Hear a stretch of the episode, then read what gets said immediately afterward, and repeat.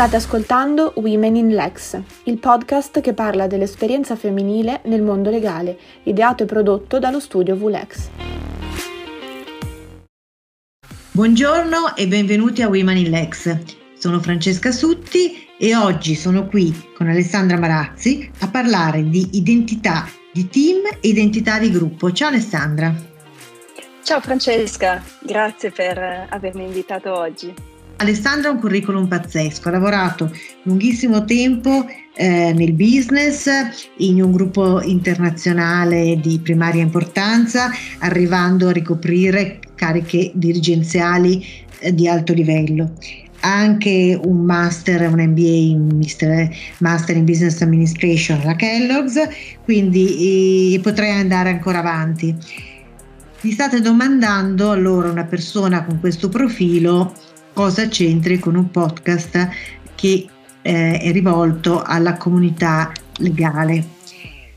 C'è un motivo perché il fil rouge di tutte le puntate che sono andate in onda fino adesso di Women in Lex riguardano in realtà la leadership e attualmente eh, Alessandra si è completamente rinnovata, ha deciso di coniugare la sua esperienza nel business con l'esperienza che si è fatta con un ulteriore master, questa volta alla University of East London in Positive Psychology e attualmente fa la coach di leadership. Quindi abbiamo ritenuto che fosse eh, interessante ma proprio stimolante ascoltare per una volta qualcuno che ci vede dall'esterno e che soprattutto ha una grande esperienza con executive ma anche con eh, giovani di startup nel mondo tecnologico e quindi siamo qua a parlare di questo argomento. Allora, ti chiedo subito, come prima cosa, eh, delle tematiche che affronti nella tua professione, eh, quindi quotidianamente, eh, come coach di leadership. Qual è quella che trovi più interessante? Guarda Francesca, prima di tutto grazie per il curriculum pazzesco, come l'hai definito. È vero. Um, Senti, delle cose che mi appassionano di più, io sono appassionata di come evolviamo, di come evolviamo come individui, come evolviamo in, a livello collettivo e organizzativo. La tematica che a me appassiona di più è quella relazionale, quindi la mia esperienza mi porta a vedere che ad un certo punto nel nostro percorso di crescita inevitabilmente arriviamo al punto in cui non ci bastiamo più e eh, in cui capiamo che non è più eh, all about us, no? che non, più, eh, non, siamo più il centro dell'universo e quello è il punto in cui entriamo in relazione con il mondo, con altri, ma anche col lavoro, con, con la comunità, con, con l'organizzazione in maniera diversa. Quindi il punto in cui non siamo più separati, ma in cui formiamo proprio un'identità collettiva e abbiamo accesso anche a un'intelligenza collettiva, che è un po' il tema di oggi team e gruppo, quindi non sono sinonimi, ma cosa qualifica il team rispetto al gruppo? Prima di tutto siamo abituati a chiamare team praticamente tutto, qualunque entità collettiva la chiamiamo team, ma non tutto è un team. Basta avere una stessa direzionalità, per esempio, ma eh, ti potrei fare l'esempio molto, molto chiaramente di un gruppo di persone sull'autobus che vanno tutti nella stessa direzione, ma non sono un team. Quindi la di- direzionalità forse non è quello che caratterizza un team. Um, quando penso per esempio a, un, um, a uno stormo di, di, uccelli che forma delle, delle forme incredibili nel cielo, ecco quello anche se non hanno una chiara direzionalità o continuano a cambiarlo, a me dà più l'idea di un team, quindi io parlerei più di purpose, di proposito, invece che direzionalità. E proposito è, è, è, non è altro che quel senso di creazione di valore con altri e per altri. Quindi um, ser, un senso di servire per creare un valore che va al di là di noi stessi. E quella secondo me è una delle caratteristiche fondamentali di team. Poi te ne posso menzionare altre. L'altra caratteristica fondamentale è l'interdipendenza. Mentre in un gruppo i singoli elementi sono quasi indipendenti, e sono uniti magari solo da dei processi di comunicazione o da uno scambio di informazioni, in un team c'è una chiara interdipendenza, quindi pensa a dei um, a, un team di, di, di, canottaggio, per esempio. Il, il, più debole nel team è quello che determina poi uh, quanto il team è performante. Dipendono l'uno dall'altro. Ma quindi, eh, secondo te, bisogna cercare di creare dei veri team invece che dei gruppi per migliorare le performance? Ma non necessariamente perché ehm, operando in un contesto il contesto ha un impatto, quindi ci sono dei contesti in cui un gruppo è probabilmente più performante di un team. Per esempio dei contesti in cui l'efficienza è il criterio principale di performance. Allora in quel caso ehm, forse un gruppo è più performante, mentre un team avendo eh, questa caratteristica di interdipendenza e, eh, e di spazi più ampi di comunicazione e di dialogo, a volte richiede più tempo e quindi magari è più efficace nel lungo termine ma meno efficiente nel breve. Quindi è una questione di eh, investimento nel lungo termine, eh, decidere di preferire o di puntare eh, su costruire un team rispetto a un gruppo o c'è qualcos'altro che fa pendere eh, la bilancia per il team? Ma io direi che sicuramente c'è un altro aspetto, sicuramente il lungo termine, ma un aspetto che è molto familiare a tutti oggi, che è l'aspetto della complessità, ovvero in un ambiente, in un sistema complesso come quello in cui operiamo oggi, gruppi o ehm, collettivi, collettivi che eh, non hanno una chiara identità di team e che quindi non ne hanno l'adattabilità, che non hanno la flessibilità, che non hanno la capacità di adeguarsi al cambiamento eh, continuo del contesto, sono meno performanti, sono meno effic- efficaci.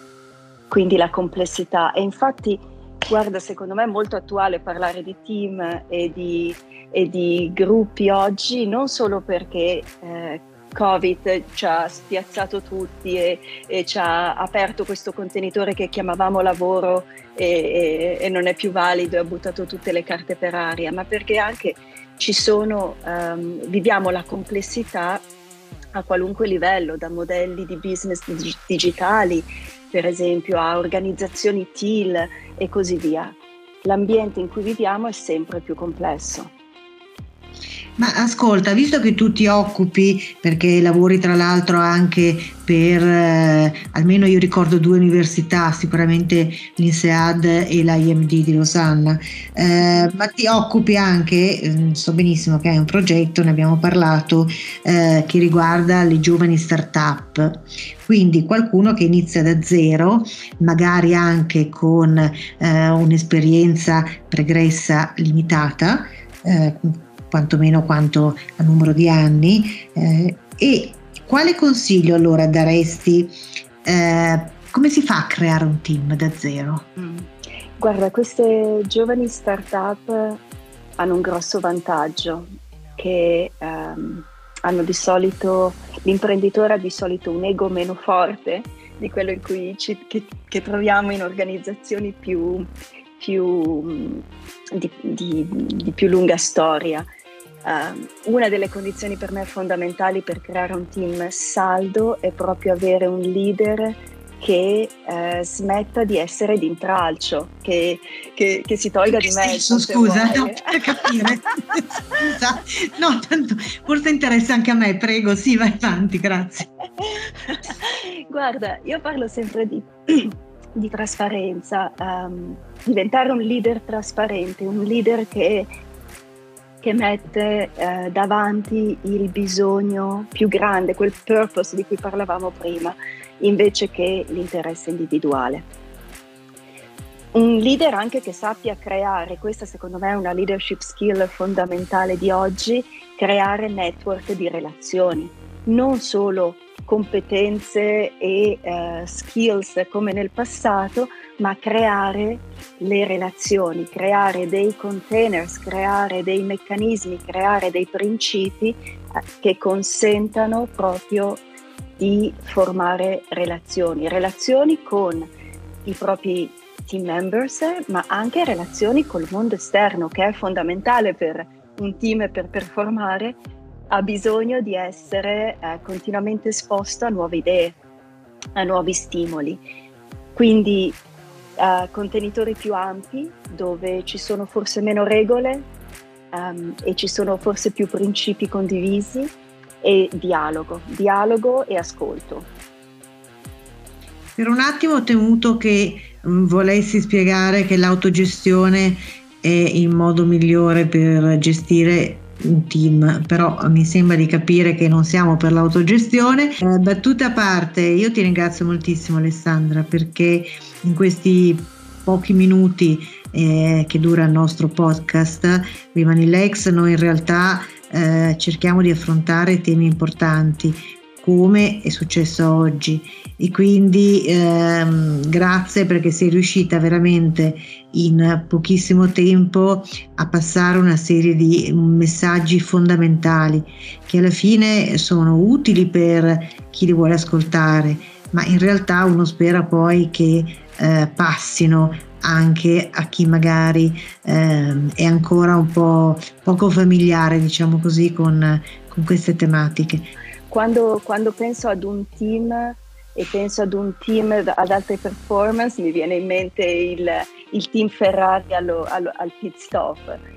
Mm-hmm. Dove, dove, non c'è nessuna personalità che risalta, dove vedi un, veramente una collettività neanche il pilota è al centro, qualunque persona ha un ruolo e sanno esattamente, c'è una struttura sociale in cui si muovono, in cui si coordinano, anche senza parlare, che um, è molto forte. Ecco, quello secondo me è um, il modello di team a cui aspirare in contesti di complessità elevata.